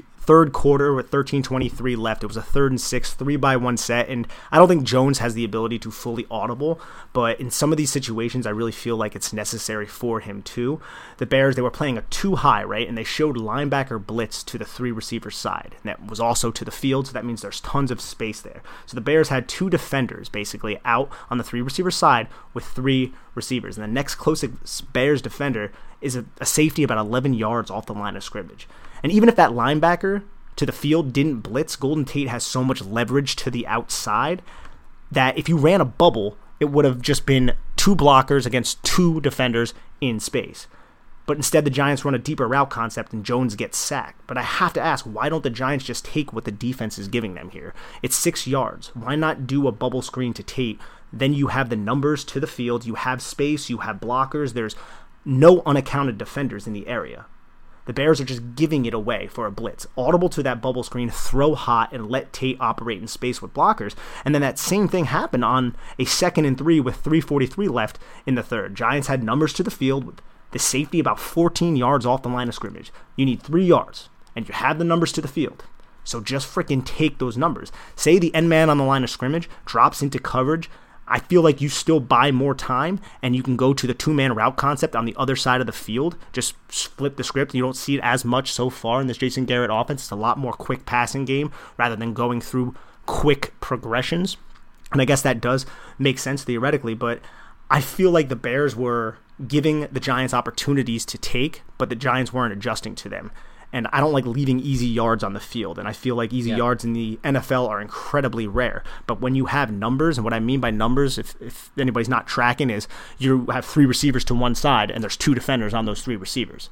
You run a bubble screen to the number three receiver, the innermost receiver, those other two receivers stalk block, those other two defenders, and then you have a receiver moving towards the sideline, catching a bubble screen, running into space with two blockers, and the unaccounted defenders in pursuit are deep safety about 14 yards off and linebackers. So you're at least picking up six yards on this play, six, seven yards. But the Giants didn't adjust, and I really hope they look at the film and they see, hey, the defense is just giving us space. They're giving us numbers. Let's take them. That's those are my only those are some of my criticisms, I should say, with Jason Garrett. And I'm not sure if they're Daniel Jones just isn't experienced enough in the offense. They don't really have he doesn't have the freedom to audible to those kind of looks. But if you're given space, man, in the NFL, you got to take it. Space and numbers, baby. That's what football's about. Yep, no doubt about it. Anything else specific from I guess I would say a game plan standpoint or just adjustment standpoint that you noticed that you wanted to point out? I mean, we touched on a lot of it. Yeah. To be honest, I, one thing I will say is mm-hmm. on on the Barkley run, where he ends up tearing his ACL, there was a big miscommunication on that play. Both guards, they both pulled. That's not supposed to hmm. happen whatsoever. I think Kevin Zeitler didn't. To different sides, correct? Yes. Yeah, they pulled opposite. Yes, Kevin Zeitler did not get the memo that Saquon Barkley, who was originally on the right side of Daniel Jones, was moved to the left side. Well, Hernandez got the memo because he ends up pulling, and then Kevin Zeitler ends up pulling, and they end up basically, you know, slapping hands at some sort of mesh point. But I, I, would like everybody to get on the same page. That's one yeah. thing I guess I can say. But everything else we kind of touched on. Love the transition to Kaden Smith, the fullback, and on that specific play with Barkley, I just want to say, man, and I guess this is just an ode to Saquon Barkley, but with no play side guard, he was still able to do that. He was able to squeak through yeah. and, and, and get a good chunk of yardage before Eddie Jackson hits him. And it's just, I don't know, man. It really sucks. But there were, it was a chess match. It was a chess match just like it yeah. was in week one. And I feel like it will continue to be a chess match. And I'm very excited for week three when I don't have to look at Bears all 22. Yeah, I will say this the Bears have the worst all 22 in the game. The, the angle is just terrible. But again, I came out way more positive about this team moving forward than I expected going into this. And for that, that's a big win for me. And for you guys, thank you again for tuning in to the Big Blue Banter podcast. We appreciate everyone who's been dedicated to this podcast from the start. If you're just joining in now and you're enjoying it, thank you. Give us a shout out on Twitter. Let us know what you want to do, what you want, what we can do better, what you want to hear more of, how we can make this a better experience for you guys, because ultimately that's what it's all about. And as usual, please give us a rating, review. Make sure you download the podcast on iTunes. That's how we build. And also follow us on Instagram at NY Big Blue Banter. There's a lot of good content out there. Until then. That's it for us, but you can expect to hear back from us soon. We have an interesting interview coming this week that we're really excited for. Um, I'm not going to totally tip my cat on uh, my cap on this one, or tip my hat on this one. I should say, whatever the expression is. I've used it three times on this podcast, and I think I've gotten it wrong all three times. But it is a former All-Pro player and Super Bowl champion, so let's just say that. Uh, until then, though, we'll speak to you guys later. Have a great rest of your week, and go Giants. Devonta Freeman. The wait is finally over. Football is back. You might not be at a game this year, but you can still be in on the action at BetOnline. BetOnline is going the extra mile to make sure you can get in on every possible chance to win this season. From game spreads and totals to team, player, and coaching props, BetOnline gives you more options to wager than anywhere else. You can get in on their season opening bonuses today and start off wagering on wins, divisions, and championship futures all day, every day. Head to Bet Online online today and take advantage of all the great sign up bonuses. Don't forget to use promo code BLUEWIRE, all one word, at betonline.ag. That's BLUEWIRE, all one word. BetOnline, your online sportsbook experts. This is the story of the one. As a maintenance engineer, he hears things differently. To the untrained ear, everything on his shop floor might sound fine, but he can hear gears grinding or a belt slipping. So he steps in to fix the problem at hand before it gets out of hand. And he knows Grainger's got the right product he needs to get the job done, which is music to his ears. Call, clickgrainger.com, or just stop by. Grainger, for the ones who get it done.